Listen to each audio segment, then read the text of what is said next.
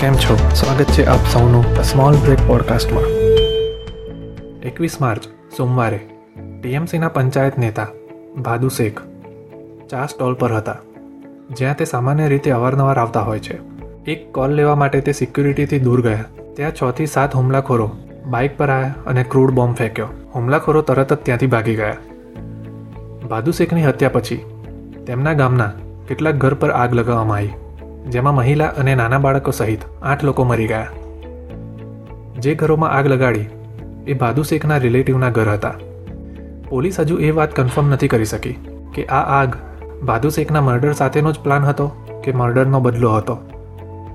Police આ વાત કેમ તપાસી રહી છે? વાત કરીએ ભાદુ શેખની. શરૂઆતમાં, ગામના પોલીસ સ્ટેશનના ડ્રાઈવરની જોબમાં હતો. પછી ગામના પોસ્ટમેનની જોબમાં લાગ્યો. પોસ્ટમેનની જોબ વખતે તેના કોન્ટેક્ટ કેટલાક ભૂમાફિયા સાથે થયો, જે રેતી, કોલસા, પથ્થરનું ઇલીગલ ટ્રાન્સફર કરતા હતા. બાદુશેખ પોલીસ કોન્ટેક્ટના ફાયદા ઉઠાઈ ભૂમાફિયા સાથે પૈસા પડાવવા લાગ્યો. થોડા સમય પછી તે ખુદ તેના ભાઈ સાથે મળીને ભૂમાફિયાનો ઇલીગલ કામ કરવા લાગ્યો. સમય જતાં તેણે કેટલાક રિલેટિવને પણ આ કામમાં ઇન્ક્લુડ કર્યા. આ કામથી બધાએ ખૂબ મિલકત ભેગી કરી. અને ગામમાં એક ઇમ્પોર્ટન્ટ પોલિટિકલ નામ બની ગયા.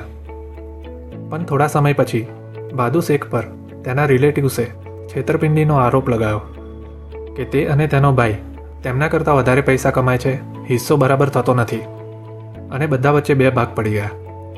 બાદુ શેખના ભાઈની હત્યા જાન્યુઆરી બે હજાર એકવીસમાં કરવામાં આવી, જેના આરોપી તેમના રિલેટિવ હતા. આ એ જ રિલેટિવ છે જેમના ઘરે આગ લગાવવામાં આવી હતી. આ બધું ભાદુ શેખના ઇન્ટરનલ મેટરના કારણે થયું કે કોઈ બીજાએ કામ કરાવડાયું? તે પોલીસ તપાસી રહી છે. આ વચ્ચે ટીએમસીના જ એક નેતાને અરેસ્ટ કરવામાં આવ્યા છે. જેમના સામે કોઈ પ્રૂફ નથી. મમતા બેનર્જીના કહેવા પર તેમને અરેસ્ટ કરવામાં આવ્યા છે. અત્યાર માટે આટલું જ. મળીશું નેક્સ્ટ એપિસોડમાં